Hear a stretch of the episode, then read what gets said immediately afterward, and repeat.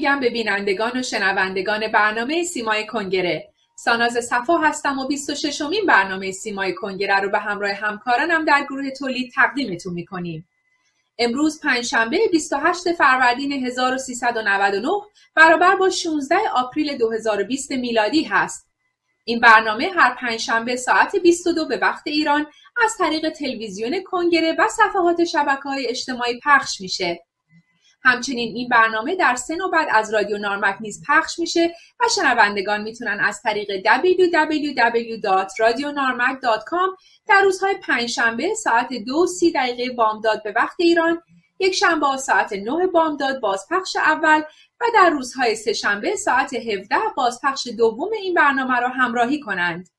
در ضمن این برنامه در شبهای جمعه ساعت 21 به وقت ایران از طریق ماهواره یاست ویژه درون ایران نیز پخش میشه. همکاری و عضویت شما در کنگره رهایی ایران یعنی مسئولیت پذیری و دوری از بیتفاوتی تغییر در کیفیت مبارزات شتاب بخشی به آزادی کشورمان و میراسی برای آینده فرزندان ایران است همکاری و کمک های کوچک شما نتیجه بزرگ خواهد داشت. هر یک از ما در برابر کشور و مردم خود مسئولی. کنگره رهایی ایران.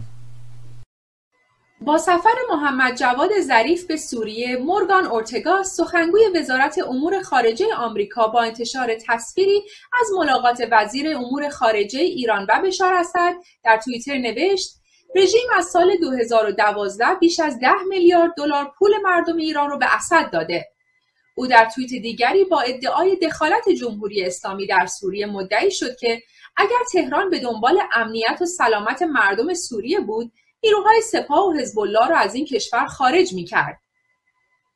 حمایت همه جانبه جمهوری اسلامی از بشار اسد و نقش کلیدی تهران در حفظ اسد در جریان نه سال جنگ داخلی سوریه که به کشته شدن حدود 400 هزار نفر و بیخانمانی میلیون ها نفر منجر شد.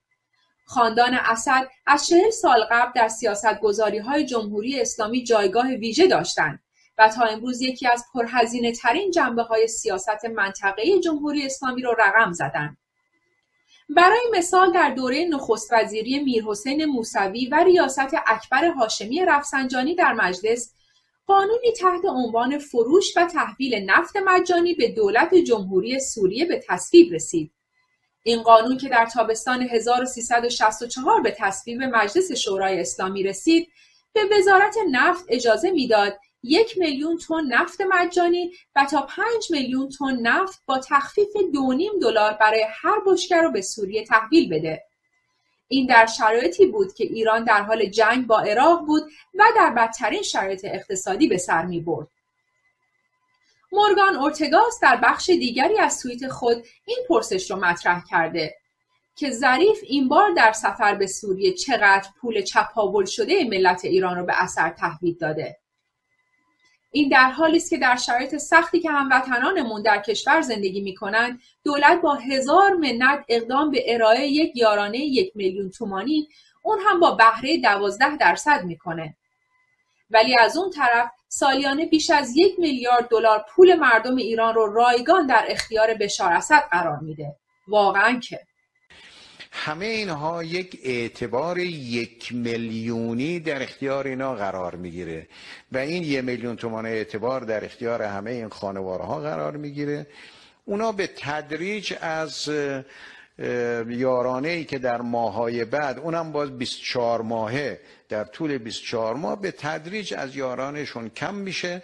و بنابراین در ماه اردیبهشت قاعدتا ما می‌تونیم این رو سامان بدیم و اعلام کنیم بهشون این یک میلیون اعتبار در اختیار اونها قرار بدیم. قرار شد که تمام کسانی که یارانه می‌گیرند که 23 میلیون خانوار هستند سرپرست خانوار می‌تونه از یک میلیون تومن هم این شارژ کارتشون استفاده بکنه. از ماه آینده آقای رئیس جمهور دستور دادن که اجرایی بشه. به این ترتیب کسانی که یارانه می‌گیرند می‌توانند اگر متقاضی باشند بدون که مراجعه ای به بانک داشته باشند تو سایت موافقت بکنن در واقع نوعی یارانه اینها رو به عنوان زمانت کار بانک ها قبول می کنند و یک میلیون تومن برای خرید تجهیزات و اینها حساباشون شارژ میشه یعنی در واقع یک میلیون به اینها تسهیلات دوازده درصد داده میشه. فریدون حسنبند نماینده مجلس و عضو کمیسیون انرژی آمار عجیبی از حضور روحانیون در وزارت نفت رو در تابناک ارائه کرد و با یادآوری اینکه 1800 روحانی در وزارت نفت فعال هستند توضیح داد به کارگیری این حجم روحانیون در صنعت نفت نشان از پیگیری پیوست فرهنگی در این مجموعه دارد هرچند اون توضیح نداده که دقیقا این میزان از روحانیون در این وزارتخانه چه پیوست های فرهنگی رو دنبال می کنند. این موضوع در کنار تبدیل شدن به تیتر بسیاری از رسانه ها در شبکه های اجتماعی هم باستاب گسترده ای داشته.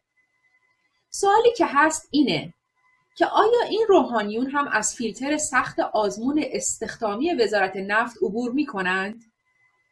1800 نفر از نخبگان حوزه علمیه در وزارت نفت دقیقا مشغول به چه کار هستند؟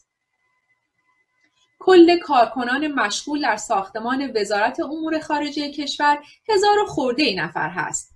اون وقت در مجموعه های وزارت نفت 1800 روحانی اشتغال دارند. آیا آقایون برای ورود به سایر وزارتخانه ها که به لحاظ حقوق و مزایا شبیه وزارت نفت نیست هم اینقدر مشتاق هستند؟ یا موضوع درباره این وزارتخانه فرق می‌کنه؟ ببخشید قدرت شگرف و جادویی آخوندها رو فراموش کرده بودیم که نباید درباره روحانیون انتقاد کنیم و حرفی بر علیه اونها بزنیم. چون اونها می‌تونن هر غیر ممکنی رو ممکن و هر ممکنی رو غیر ممکن کنن. یه سری هستن که میان توهین می‌کنن. توهین به من هیچ مشکلی نداره. منتها توهین به این لباس یعنی تو دیگه خیلی نفهمی. اما این لباس انقدر حرمت و بزرگی داره که فعل حرام رو می‌تونه تبدیل بکنه به فعل حلال. دروغگویی. اگه من بگم توی این لباس بگم میشه دروغ مسلحتی ثوابم داره. زنا اگه من توی این لباس انجام بدم میشه سیغه. تازه می‌تونم از برکت وجودش دیگران هم سیغه کنم به درآمدم برسم. اصلا هم اسمش نیست. حماقت میشه شجاعت بزدلی میشه مسلحت لودگی سخنرانی ایکبیری پاک و نورانی زورگیری خمس گدایی زکات قاره جهاد. اما این لباس حرمت داره توهین نکن. روز به روز رسوایی چین در جامعه جهانی بیشتر و بیشتر میشه. اندرو شیر رهبر محافظه کاران کانادا در گفتگوی عنوان کرد زمان آن رسیده تا کانادا در روابطش با چین تجدید نظر کنه. چرا که این کشور در ارائه اطلاعات مربوط به همهگیری ویروس کرونا دست به پنهانکاری زد.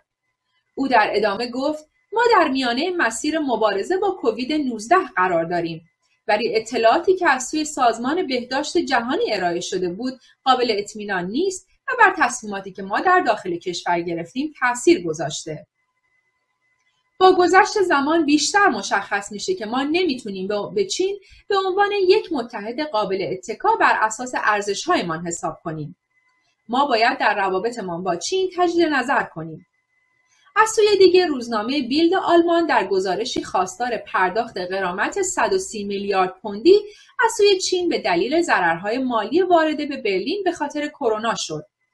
در این لیست به ضرر 27 میلیارد یورویی صنعت گردشگری، 7 میلیارد یورویی صنعت سینما و 50 میلیارد یورویی خط هوایی لوفتانزا اشاره شده. با گذشت زمان بیشتر ثابت میشه که دروغگویی و های چین که خسارت جانی و مالی زیادی به همه جهان وارد کرده به طور صحوی و اتفاقی نبوده و تنها در جهت یک قطبی کردن اقتصاد جهان بوده البته همکنون هم همین امر موجب خشم خیلی از کشورها شده و احتمال میره در دوران پس از کرونا شاهد شکایات زیادی از چین در دادگاه های بین المللی باشیم. یک ویدیویی ارزشمند توسط شبکه مجازی جعبه سیاه در رابطه با های کلان اقتصادی چین تهیه شده. با هم ببینیم.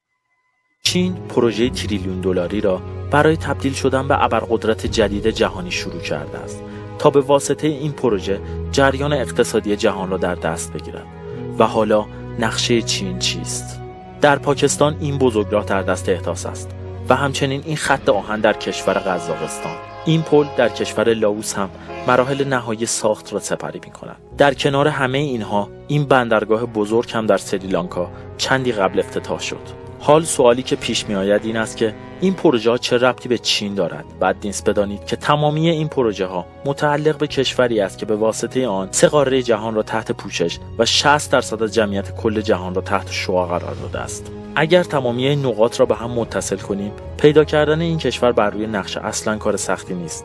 این پروژه کمربند جهانی چین برای تبدیل شدن به ابرقدرت جدید جهان با صرف سرمایه معادل 8 تریلیون دلار می باشد سال 2013 رئیس جمهور چین شی جینپینگ در قزاقستان در مورد جاده ابریشم صحبت می کند. یک ماه بعد پینگ در اندونزی. این دو سخنرانی اولین سخنان او در مورد میراث تریلیون دلاری او برای آینده چین است. و همچنین دو جزء اساسی از پروژه چین بزرگ. چین دارای 6 خط مواصلاتی اصلی به خارج از خاکهای خود است. و این کریدورها کالاهای این کشور را به دورترین نقاط جهان انتقال می دهند.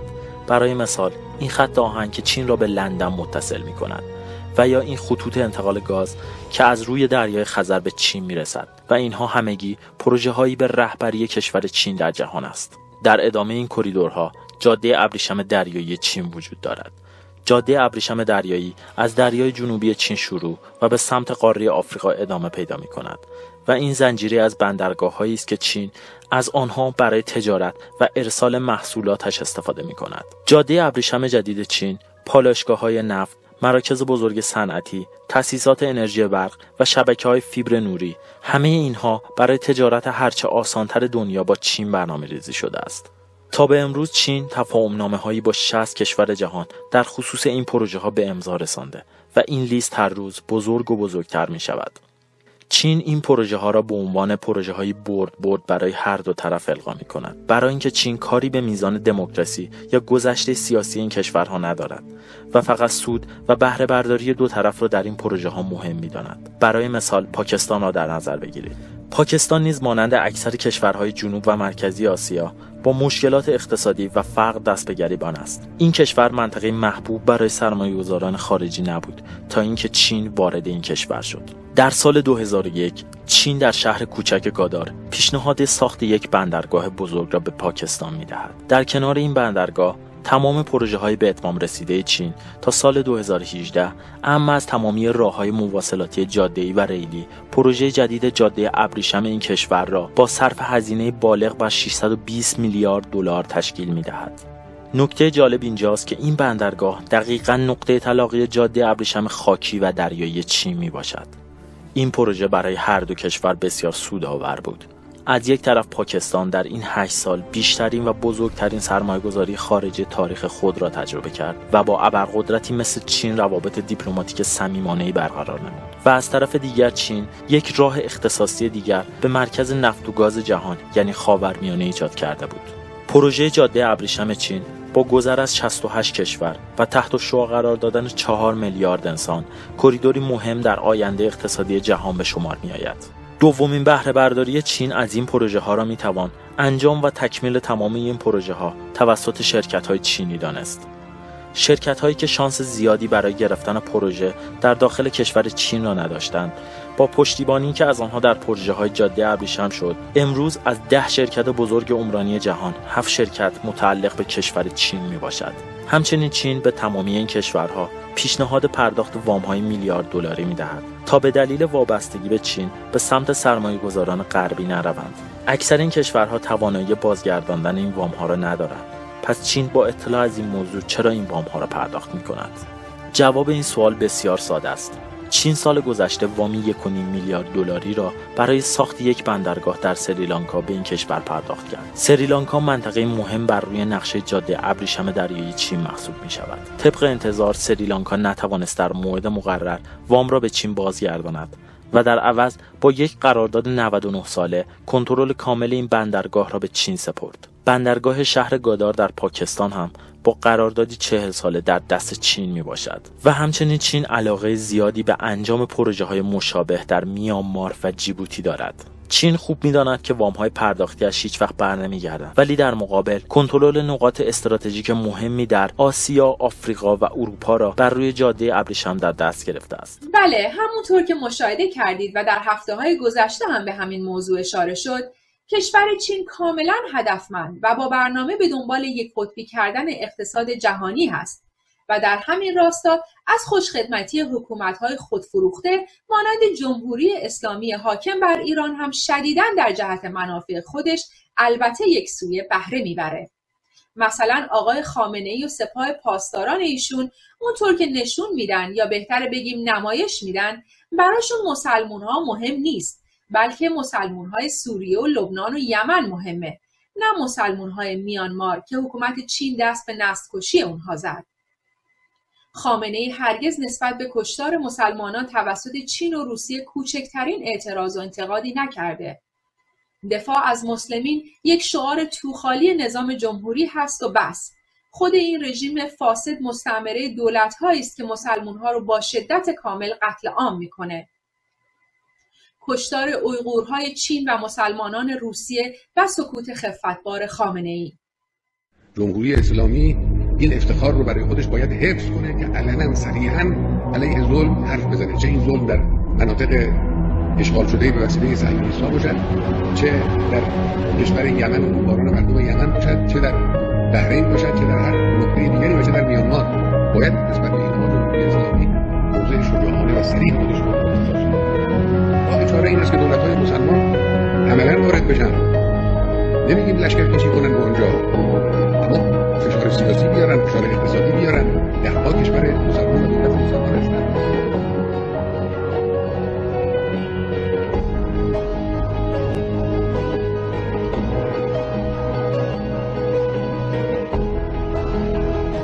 در سیاست خارجی ترجیح شرق در غرب دیگه از اولویت های امروز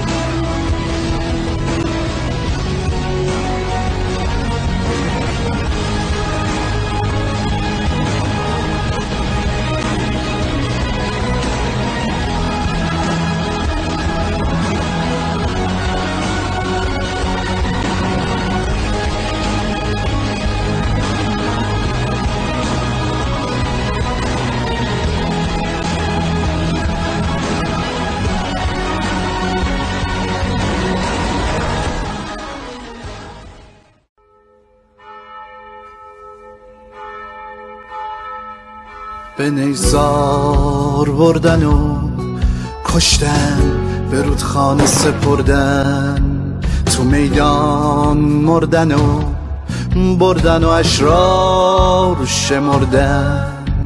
جرم آزادگی کودکم به چوبه دار سپردن. چهل سال جز نست کشی هیچی ندیدی. به جز خطبه نیرنگ و دروغ هیچی ندیدی. یه نقاب رو صورت بیگانگان چه افتاد از خواب قفلت پریدی. سوگند به خاک احواز و بلود چون مازنی سوگند خون کرد و لر و فارس آزری سوگند سوگن به گوشه گوشه این سرزمین.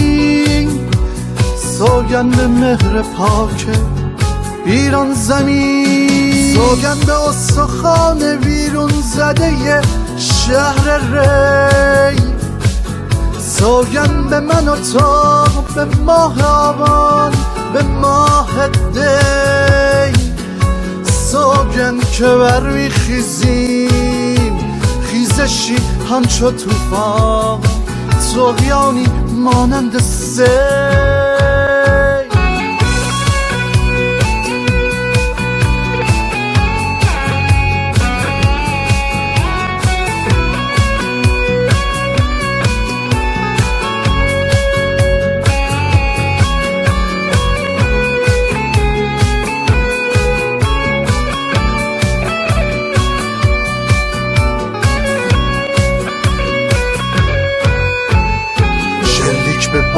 کبوترهای عاشق بدون من. شلیک به آسمون از روی کینه و از روی ترس. شلیک به ام به خاطر چند روز بقا. تیر خلاص به صورت فرشته ها. چهل سال جز نسل کشی هیچی ندیدی. به جز خطبه نیرنگ و دروغ هیچی ندیدیم یه نقاب رو صورت بیگانگان چه افتاد از خواب قفلت پریدیم سوگند خاک اهواز و بلوچ و مازنی سوگند به خون کرد و و آذری سوگند به گوشه گوشه این سرزمین سوگند به مهر پاک ایران زمین. سوگند به استخان بیرون زده یه شهر ره. سوگند به من و تو به ماه آبان به ماه دی. سوگند که بر میخیزیم خیزشی همچو توفان تاخیانی مانند سی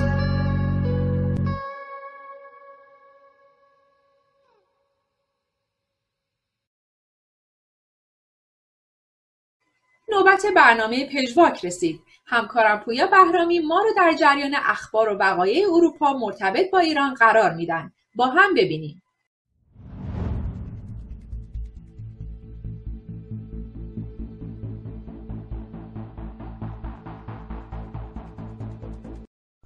درود به بینندگان شنوندگان برنامه سیمای کنگره رهایی ایران از اینکه دوباره فرصتی دست داده تا با برنامه پژواک میهمان منازل شما باشم بسیار خوشحالم. و برای یکایک شما عزیزان آرزوی سلامتی و تندرستی دارم.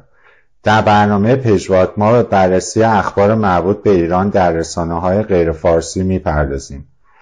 در هفته که گذشت ما طبق معمول اخبار هولناک و ناراحت کننده از ایران دریافت کردیم. اعدام شایان سعیدپور جوان 23 ساله ایرانی که به جرم قتل در سن 17 سالگی محکوم به اعدام شده بود و مثل مصطفی سلیمی و نزدیک به 80 زندانی دیگه از زندان مرکزی سقز برای حفظ جانشون از ویروس کرونا و بیماری کوید 19 از زندان فرار کردند اما او دستگیر شد و حکم اعدامش به سرعت به اجرا گذاشته شد. سایت دویچه در مقاله با عنوان کارشناسان سازمان ملل در مورد اعدام در ایران نگران هستند. به وضعیت خطرناک سلامتی زندانیان در ایران با توجه به پاندمی ویروس کرونا اشاره می‌کنه. و همینطور به این نکته مهم می‌پردازه که ایران رسما کنوانسیون های بین المللی برای حمایت از خردسالان را امضا کرده. اما در حقیقت همانطور که آخرین اون اعدام نشون داد منظور اعدام شایان سعیدپور هستش تهران اونها رو نادیده می‌گیره و همچنین در این مقاله به گفته های جباری دادستان سقز اشاره می‌کنه که گفته این فرد در زمان ارتکاب جرم به سن قانونی و شرعی و بلوغ عقلی رسیده و در این زمینه هیچ ابهامی وجود نداره. اما از سوی دیگه به گفته شبکه حقوق بشر کردستان و به نقل از پدر شایان دادستان سقز روی اجرای این حکم پافشاری می‌کرده و حتی در تماس با خانواده مقتول از اونها خواسته تا رضایت ندن. خبر بعدی که به اون می‌پردازم مربوط به روزنامه بیلد و شکایت ایالت میسوری آمریکا از چین به خاطر پنهانکاری اون کشور در اعلام به موقع خطرات ویروس کرونا و نقص معاهده مراقبت بهداشتی بین المللی و دریافت قرامت از اون دولت هست. این دادخواست توسط دادستان کل ایالت ارک شمیت در دادگستری فدرال تشکیل شده و مقامات چینی را متهم به شرکت در کارزار وحشتناک فریب، پنهانکاری، سوء استفاده و عدم فعالیت درست برای مقابله با خطرات ویروس کرونا متهم می‌کنه.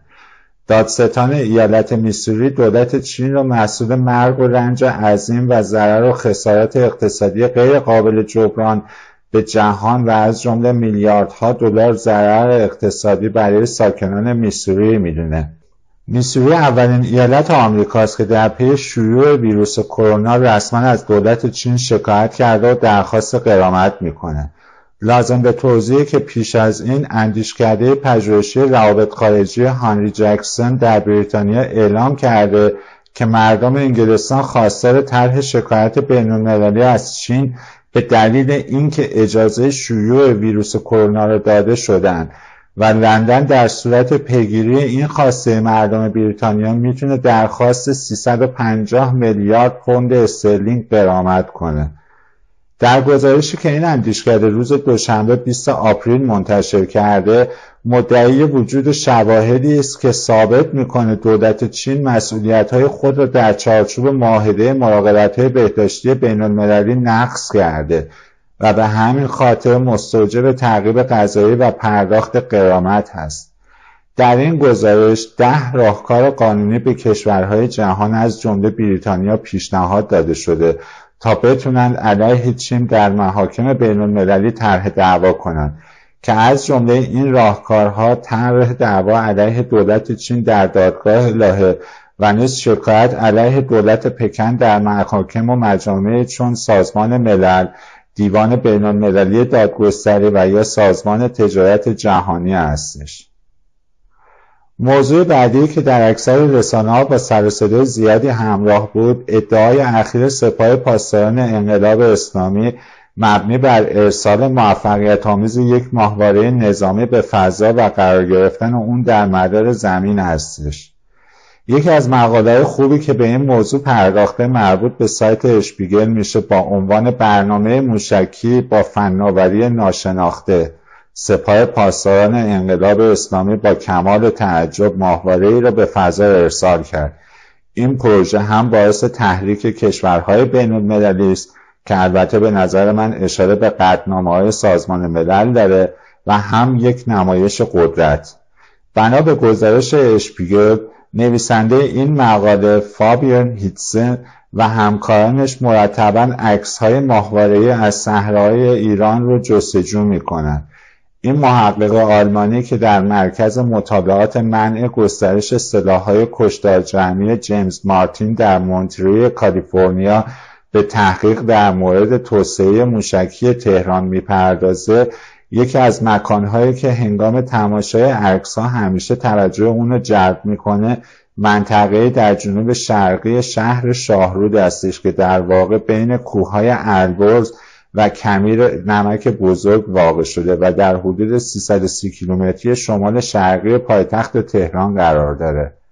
هینتسه در این مقاله میگه که از نظر سیاسی نشانه این است که ما باید آماده تشدید تنش در منطقه باشیم. اما نکته جالبی که نویسنده به اون اشاره می‌کنه اداره زیرساختهای نظامی ایران و حتی ارتش ایران توسط سپاه پاسداران هستش و این اقدام سپاه درست در زمانی رخ داده که نفت به قیمت منفی که در تاریخ معادلات اون بی سابقه است رسیده و هنوز تکلیف سرنگون کردن هواپیمای اوکراینی توسط سپاه روشن نشده و کرونا و بحران اقتصادی در ایران بیداد می‌کنه. و تمام تلاش های سپاه پاسداران رو نشانه از علاقه این سازمان تروریستی برای ایجاد جنگ در منطقه می‌دونه. همینطور نویسنده مدعی شده که گسترش و آماده سازی شلیک این موشک بالستیک و ماهواره اون کاملا مخفیانه بوده و حتی کسی در دولت ایران هم از اون خبر نداشته. مورد دیگه ای که به سپاه مربوطه اینه که دیروز چهارشنبه 22 آپریل رئیس جمهور آمریکا به نیروی نظامی خود در خلیج فارس دستور داده که هر قایق سپاهی که برای ناوگان آمریکا ایجاد مزاحمت می‌کنه را از بین ببرند و حالا باید با این فرمان آیا باز هم سپاه پاسداران دست به ماجراجویی خواهد زد؟ نکته که کاملا مشهوده اینه که رژیم با حمایت چین و روسیه همچنان برای ما مردم ایران و مردم منطقه بسیار خطرناکه. موضوع آخری که به خاطر بوده وقت با اون کوتاه می‌پردازم بزرگترین قانون شکنی و دزدی در تاریخ ایران هستش و اون چیزی نیست جز ارائه سهام هلدینگ شرکت سرمایه گذاری تأمین اجتماعی که به صورت خلاصه اونو به عنوان شستا می‌شناسن در بازار بورس ایرانه که از روز 27 فروردین ماه رخ داده و هدفی جز دزدی قانونی از جیب سرمایه گذاران و خریداران سهام نداره. مالکین شسته در واقع بازنشستگان و پرداخت کنندگان حق بیمه تامین اجتماعی هستند که نقشی در اداره اون ندارند و هیئت رئیسه و مدیرعامل تامین اجتماعی توسط دولت انتخاب میشه. و خود 60 188 شرکت زیر مجموعه خودش داره که نزدیک به 50 درصد این شرکت ها پیشتر سهامشون در بازار بورس عرضه می شده و حالا 8 میلیارد سهم از شرکت مادر این شرکت ها نیز وارد بازار بورس شده. در حالی که حق و حقوق مالکین اصلی این شسته که کارگران و کارمندان و بازنشستگان تامین اجتماعی هستن مشخص نشده. و همینطور به روابط وراستی بین این شرکت ها هم هیچ اشاره نشده و این روابط هم نامفهوم و گنگ هستش. و اینا فقط تصمیم به فروش سهام گرفتن. و باز هم در نهایت مثل سایر فسادهایی که در این سالها رخ داده این مردم ما هستن که متحمل ضررهای هنگفت خواهند شد. و امیدوار هستم که مردم ما هوشیار باشند و در انتخاب سبد سهامی که برای خرید پیش میرند خیلی دقت بکنند از توجه شما به این بخش برنامه بسیار سپاسگزارم و برای یکایک شما عزیزان آرزوی سلامتی دارم. خطر کرونا رو جدی بگیرید و تا جایی که می‌تونید در خونه بمونید. سپاسگزارم و پاینده ایران. ممنون از شما پویا که ما رو در جریان وقایع مربوط به ایران قرار دادی. قابل توجه سازمان ها، احزاب و تشکل های سیاسی مخالف جمهوری اسلامی حاکم بر ایران. در راستای سرنگونی رژیم اشغالگر جمهوری اسلامی در ایران و حاکمیت نظام سیاسی بر اساس خواست ملت که شکل آن با رأی اکثریت مردم تعیین خواهد گردید هما از کلیه تشکلهای سیاسی که در پی حزب کلیت نظام جمهوری اسلامی می باشند و به یک پارچگی و حفظ تمامیت ارزی ایران پرچم سرنگ مزین به شیر خورشید تعیین نظام سیاسی آینده با رأی اکثریت مردم و برقراری دموکراسی بر اساس منشور حقوق بشر سازمان ملل متحد باورمند و پایوند می باشند دعوت می نماید تا برای همبستگی و تقویت جبهه مبارزه با نظام حاکم بر ایران با حفظ استقلال سازمانی خود به هما بپیوندند. برای کسب اطلاعات بیشتر لطفاً به سایت www.homadiran.com مراجعه نمایید. همگرایی ملی ایرانیان هما.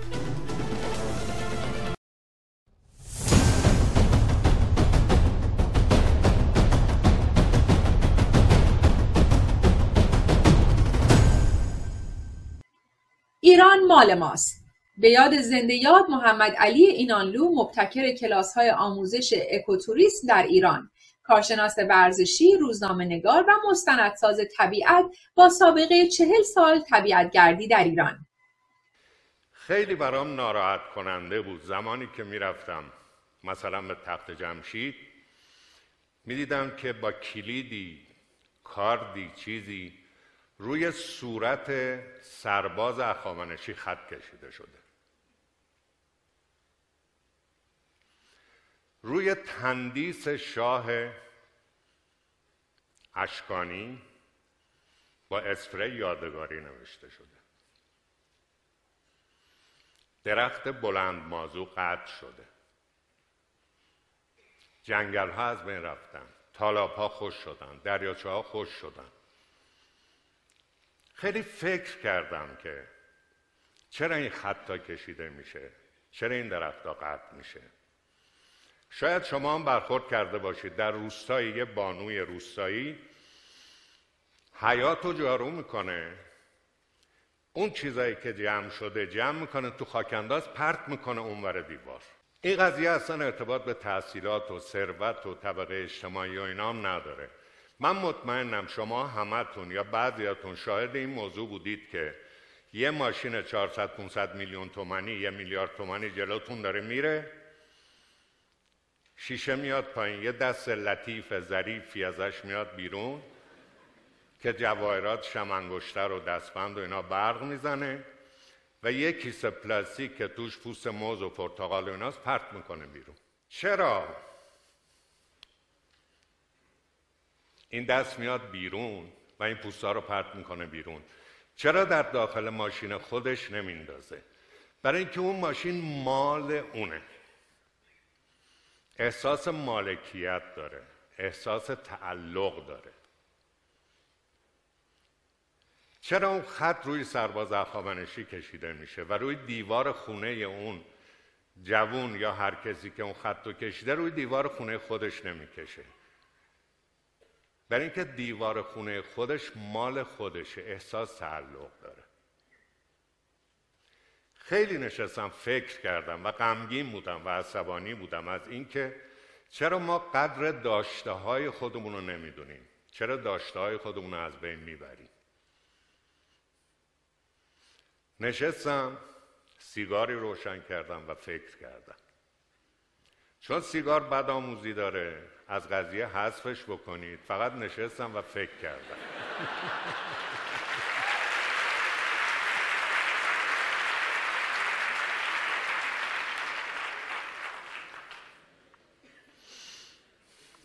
مثل اون رفیقمون که از حمام پرید بیرون و گفت یافتم. منم یافتم. چه چیزی باعث قطع کردن درخت راش میشه؟ چه چیزی باعث اون خط کشیدن میشه؟ چه چیزی باعث اون پوستا میشه؟ احساس عدم تعلق و عدم مالکیت. ما یادمون باشه فرزند فرزندان تحمورز شاه شاه اسطوره‌ای و افسانه‌ای هستیم. زمانی که پسر خودش داشت نصیحت می‌کرد. و برای سلطنت آمادش می‌کرد از جمله نصیحت هایی کرد گفت با حیوانات با زبان نرم سخن بگویید. ببینید چه کلام ارزشمندیه. نه تنها اذیتشون نکنید نه تنها استثمارشون نکنید بلکه باشون حتی با زبان نرم سخن بگویید. خب چی شده که ما این همه حیوان آزاری می‌کنیم. کفتار بدبخ افتاده توی تله با چماق هم میفتیم به جونش. چی شده با وزن کردن تورهای بلند هوایی؟ هزاران غاز رو قتل عام می‌کنیم. ما مگر فرزندان تحمورز شاه نیستیم؟ ما را اگر تو بیمارستان عوض نکرده باشن یه جایی در تاریخ گم شدیم. ما یک جایی در تاریخ گم شدیم. وگرنه دلیل نداره که اینطور با داشته های خودمون رفتار بکنیم.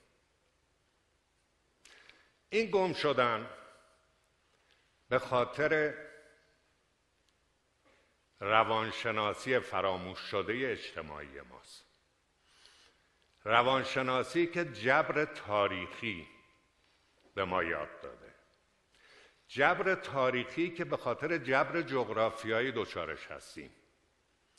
کشور ما در جایی از دنیا قرار گرفته در چهارراه خطرناکی که هر کسی در طول تاریخ حوصلش سر رفته یه سری به ما زده و ما را اذیت کرده. یه زمانی اسکندر آمد یه زمانی مغول ها آمدن یه زمانی عرب آمدن همه ما را اذیت کردن. و اینها باعث شده که ما حس تعلقمون رو به مملکتمون از دست بدیم. البته قسم گفتن عدم وطن پرستی نیست. ما آدم های وطن پرستی هستیم. هر موقع که جنگی شده با کمال میل جوانای ما به جبهه رفتن شهید دادن نقص عضو دادن اسیر دادن و کشور را نجات دادن. وگرنه الان ما نمی‌تونستیم به زبان فارسی سخن بگوییم.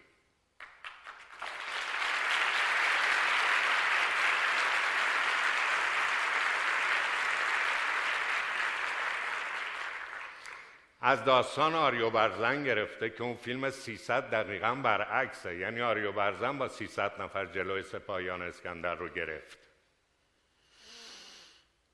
تا همین جنگ هشت ساله که ما تحمیل شد.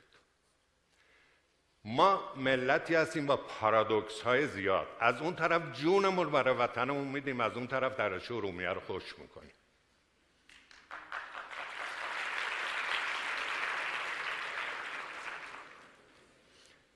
بگذاریم این قضیه رو. ما در تاریخ گم شدیم. من محمد علی اینانلو نشستم و فکر کردم. حالا اون قضیه گفتم اون به کنار. دیدم من سهمم کجاست. به عنوان یک آدم رسانه‌ای میباید کاری بکنم که این احساس تعلق و احساس مالکیت در مردم ما به وجود بیاد که خوشبختانه به وجود آمده تا حد زیادی. الان دیگه مردم ما به کمک جوانها جوانهای ما جوانهای شگفتانگیزی هستن. باور کنید من بهشون بسیار اعتماد دارم. پسر من در یه پسر کوچیک من البرز در یک کشور اروپایی درس می‌خوند. غروبی بود داشتیم ما هم دیگه راه می‌رفتیم. بحثمون شد سر همین موضوع. گفتم البرز تو خیلی داشت همین حرف الان منو می‌زد. گفتم تو خیلی راسیستی. این طورام نیست انقدام جوانای ما برتر نیستن. گفت بیا. در اون کشور که مجارستان باشه دکایی بود. یه ساندویچ های میفروختن به اسم گروش یا چنین چیزی. خیلی ساده بود فرمولش. نون بود و کاهو بود و گوشت. یه ذره سس. به همین سادگی. البرز ساندویچ سفارش داد. گفتم آقا ما تازه گفت نه نمی‌خوایم بخوریم. داشت این پسر جوون درست می‌کرد این ساندویچ رو یه آدرس ازش پرسی باور کنید این ساندویچ رو ریخ سس و ریخ رو شلوارش کاهوش افتاد گوجهش افتاد. نتونست آدرس بده نتونست ساندویچ درست کنه. شما برید همین میدون آرژانتین میدون آفریقا یه جوون کردی اونجا میشست که الان خوشبختانه وضعش خوب شده تو خیابون وزرا مغازه داره به اسم یدی این از پا هم فلج بود شما باور نمی کنید که همزمان ده تا مشتری که ده جور ازش توتون و سیگار و چه و چه می‌خواستن اینا رو رد می‌کرد را مینداخت یعنی اینقدر پول تو دستش بود و همه هم راضی بودن جوانای ما جوانای شگفتانگیزی هم به همین دلیله که الان دیگه ما نمی‌تونیم اگه از الان ما شروع کنیم خوش کردن جایی مثل درچه ارومیه دیگه نخواهیم تونست. برای این جوان ها رو می‌گیرن. نسل ما نسل بی سواد بی ای بود. که ال...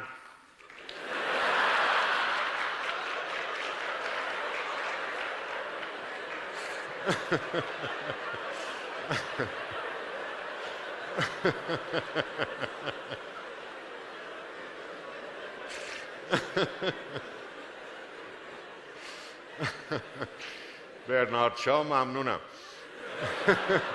برنارد شاو گفت که از دست نزدن شما ناراحت نشدم. از دست زدنتون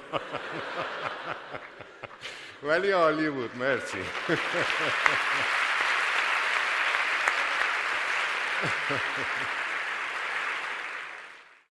من آمدم و مسافرت هامو شروع کردم.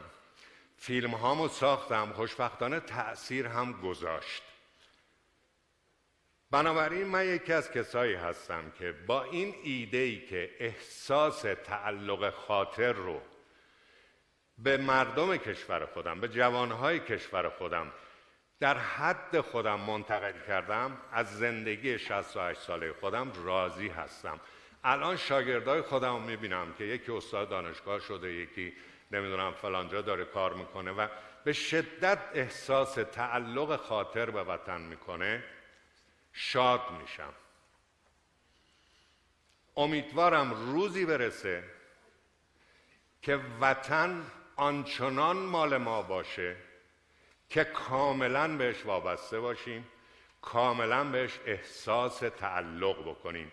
و مثل بوته های بزرگی که در کویر باد می‌بره چون هیکلشون بزرگ اما ریشه ندارن به هر گوشه دنیا پراکنده نشیم ایران مال ماست.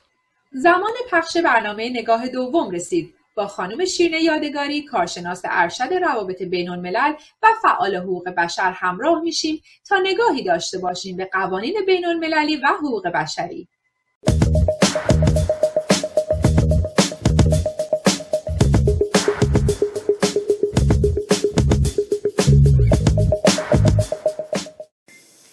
درود ویژه خدمت شما و دیگر همیهنان عزیز خودم. امروز تصمیم داریم در خصوص نقض قطنامه 2231 جمهوری اسلامی صحبت بکنیم و اینکه پرونده ایران قرار به شورای امنیت ارجا داده بشه. و بعد از اون صحبتی می‌کنیم از وضعیتی که سازمان ملل از پرسنل و استاف خودش می‌خواد که کمپین ها تشکیل بدن و پتیشن هایی رو امضا بکنن در خصوص آتش بس جنگ جهانی خاموش و اشاره می‌کنیم مروری می‌کنیم به پازل هایی که امروزه در دنیای بین الملل داره اتفاق میفته اسنادی که آروم آروم از طبقات محرمانه و طبق بندی شده خارج میشه و در واقع افکار عمومی رو تحت تاثیر خودش قرار میده. همطور که اطلاع دارین در 20 جولای 2015 اعضای شورای امنیت ملل متحد یونایتد کینگدام بریتانیا یونایتد استیت امریکا چین فرانسه شوروی به اضافه آلمان که پنج به اضافه یک خونده میشن تصمیم می‌گیرن که برای رفع تحریم های ایران اقدامی بکنن. و اون تحریم هایی که در اون زمان مطرح شده بود توسط این قطنامه جبران میشه. قطنامه 2231 اعلام می‌کنه که ایران اجازه نداره به سلاحهای هسته‌ای دست پیدا بکنه و از هر گونه فعالیت هسته‌ای یا پرتاب موشک یا هر گونه اقداماتی که منجر به تقویت سلاحهای هسته‌ای و اتمی ایران میشه جلوگیری می‌کنه و اجازه نمیده ایران در این زمینه فعالیت بکنه. اگر که این فعالیت توسط جمهوری اسلامی انجام بشه پرونده به شورای امنیت ارجا داده خواهد شد.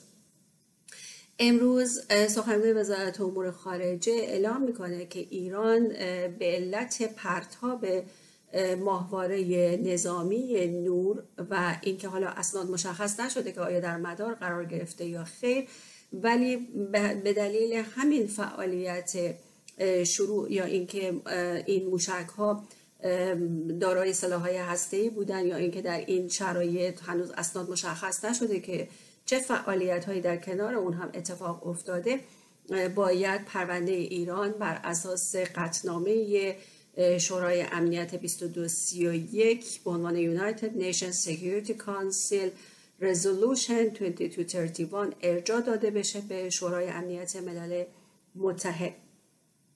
این قطنامه یک قطنامه در واقع به نیت حسن همکاری شورای امنیت اعضای شورای امنیت و کشورهایی که در اون عضو هستند به عنوان یک بسته حمایتی به جمهوری اسلامی سال 2015 معادل با 23 تیر 94 در واقع ارائه شده بود. و این بسته حمایتی یک هدیه بود از دنیای بین الملل به جمهوری اسلامی که تحریم ها رو لغو بکنه. ولی بعد از اون در 29 مارچ 2016 ایران با پرتاب موشک شهاب سه و بالستیک هایی که هم کلاهک های هسته ای رو هم می‌کردن و احتمال این وجود داشت که این اتفاق افتاده باشه توسط جمهوری اسلامی توسط اعضای ثابت شورای امنیت ملل متحد مورد اتهام قرار می‌گیرن نامه به دبیر کل سازمان ملل متحد در زمان وقت سال 2016 آقای بانکیمون میفرستن و از اون می‌خوان که جمهوری اسلامی رو به این دلیل فعالیت پرتاب موشک های شهاب سه متهم بکنه و به شورای امنیت فرا بخونه. و بعد از انجام مراحل اداری و اینکه ایران به شورای امنیت خوانده میشه در واقع شوروی به کمک جمهوری اسلامی میاد و ایران رو بر اساس قطنامه 2231 متهم نمی‌کنه و در واقع ایران رو ناقض انجام فعالیت های قطنامه 2231 عنوان نمی‌کنه و اون رو مشمول این شرایط نمی‌بینه و حق رأی میده و به تو می‌کنه در واقع به جمهوری اسلامی کمک می‌کنه. خب همزمان با این اطلاعات و اتفاقات مختلفی در ایران انجام میشه به طوری که قیمت جهانی نفت کاهش پیدا می‌کنه به منفی می‌رسه سقوط می‌کنه و در واقع دنیای بین الملل رو متحیر می‌کنه از این اقدام. همزمان با اون بریتانیا وزیر بهداشت بریتانیا اعلام می‌کنه که واکسن های کرونا از 23 اپریل از پنجشنبه در واقع قراره که تست بشن و قراره که رونمایی بشه. قطعات پازلی که همزمان با مسئله کرونا دنیای بین الملل رو در واقع درگیر کرده این هستش که همونطور که در جلسات قبلی هم اشاره کردیم در دنیای بین الملل اتفاقات مختلفی در دنیای سیاست میفته و کرونا یک موضوع پوششی بوده برای پیشرفت بسیاری از مسائلی که از دید افکار عمومی ممکنه پنهان مونده باشه. و اینکه در جلسات قبل اشاره کردیم جمهوری اسلامی از فضای کرونا داره استفاده می‌کنه و این فضا رو به یک فضای پوششی تبدیل کرده تا به بمب اتم سلاحهای هسته‌ای خودش دست یابی پیدا بکنه. و امروز هم دیدیم که در واقع با پرتاب ماهواره نظامی نور در واقع به این افکار عمومی جامعه عمل پوشون و پوشش داد که این در واقع از دسترس جمهوری اسلامی دور نیست. اما قطنامه 2231 در واقع یک زبان الزام آوری در رابطه با تنبیه های دیپلماتیکی داره و شروع این هست برای اینکه ایران وارد فاز اجرایی بشه و پرونده ایران در شورای امنیت وارد فاز اجرایی قرار بگیره. به دلیل اینکه اتفاقات متفاوتی در دنیای بین الملل افتاده و اینکه اسناد مهمی از طبقه بندی خارج شده و اینکه شرایط متفاوتی رو به دلایل متنوعی رقم زده. به طوری که سپاه پاسداران سپاه تروریستی که در داخل ایران و خارج از کشور داره فعالیت می‌کنه مبالغ هنگفتی رو در زمینه پرتاب ماهواره نظامی داره انجام میده و هفته گذشته از یک بشقاب ویروسیاب رونمایی کرد که خب بسیار در واقع مزهک بود و دنیای بین الملل رو به خنده وادار کرد. ولی همزمان با این واکنش اساتید دانشگاه ایران رو به دنبال داشت که چرا جامعه علمی جامعه نخبه گان علمی در مقابل این گونه فعالیت هایی که هیچ مرجع علمی نداره سکوت که اختیار کردن هیچ صحبتی نمی کنن و افرادی که در این زمینه شایستگی دارن و می‌تونن در رابطه با مسائل علمی نظر بدن واکنشی نشون نمیدن. در واقع باید اینجا اشاره بکنیم که یک اتفاق روانشناختی افتاده تخریب هویتی تخریب هویتی و تخریب شخصیتی و اینکه محصولات فکری که در واقع می‌تونست از گروه نخبگان و از گروه آکادمی که یک کشور و یک جامعه ای تراوش بکنه در واقع بایکوت شده سکوت سکون پیدا کرده سکوت اختیار کرده و هیچ واکنشی در قبال اتفاقهایی که در کشور میفته واکنش نشون نمیده و افرادی که در این زمینه زی صلاح هستند تصمیم ندارن صحبت بکنن. و با اطمینان گفته میشه که مسئولیت پذیری و افراد دلسوز و افرادی که دغدغه کشور رو دارن خاموش شده. از طرف دیگه جامعه بین الملل سازمان ملل متحد به اعضاب پرسنل خودش نامه میفرسته و اینکه در واقع در هفته های اخیر از ما خواسته که پتیشن های مختلفی راه اندازی بکنیم و درخواست آتش بس کنیم. یک آتش بسی در خصوص جنگ جهانی خاموش یک بحران بین المللی خاموش یک اتفاقی که داره در دنیای بین الملل میفته و اینکه همزمان شده با بسیاری از مسائلی که رخنمایی و کشمکش قدرت های منطقه و جهانی رو در واقع درگیر خودش کرده اکنون وظیفه ما چیه؟ اکنون وظیفه ما این هستش که بین خطر و امنیت یک راه رو انتخاب بکنیم و اون واکنش های جامعه مدنی هست اعتراض های مدنی واکنشی که در واقع خیلی از هموطنان ما دارن انجام میدن ولی بسیاری نسبت به اون بی تفاوت هستند و بیهسی و تخریب هویتی و تخریب شخصیتی که توسط سپاه تروریست جمهوری اسلامی اتفاق افتاده باعث شده که اعتماد به نفس و اون توان علمی جامعه ایران کاهش پیدا بکنه واکنش نشون ندن. و در مقابل این اعتراض مدنی سکوت بکنن. همینجا خواهش می‌کنم که نسبت به این قضیه بی تفاوت نباشین. اعتراضات مدنی رو شروع بکنید و در کشوری که چراغهاش خاموشه هر کدوم به توان خودمون به اندازه خودمون چراغی رو روشن بکنیم روشنگری بکنیم و باعث بشیم که شرایط به نحو احسن توسط خود مردم ایران شکل بگیره. و هویت گذشته ما یک بار دیگه مشخص بشه. بدرود تا دیدار بعد. با سپاس از خانم شیرین یادگاری به بخش پایانی برنامه رسیدیم. معرفی کتاب. یک سال در میان ایرانیان. نوشته ادوارد گرانویل براون ادوارد براون از ایران شناسان به نام انگلیسی است که در سال 1862 به دنیا آمد و در سال 1925 از دنیا رفت و مهمترین کتابی هم که درباره ایران نوشته تاریخ ادبیات ایران هست. براون به خاطر تسلط به زبان فارسی و شناخت ادبیات و فلسفه اسلامی و اصول باورهای زرتشتی و بابی با نخبگان روشنفکری ارتباط داشت که تا زمان مشروطه و پس از اون هم ادامه پیدا کرد. کتاب یک سال در میان ایرانیان حاصل سفر بران هست که در سال 1887 یعنی حدود 9 سال پیش از انقلاب مشروطه به ایران اومد. اطلاعاتی که بران در این سفرنامه یک سالش از عادات، رسومات و شیوه زندگی ایرانیان میده قابل توجه است. همچنین اطلاعاتی که از زندگی زرتشتیان و مباحث خودش با بابی ها ارائه کرده. گرچه نویسنده شیفته ایران بوده و شاید ها چندان منصفانه نباشه.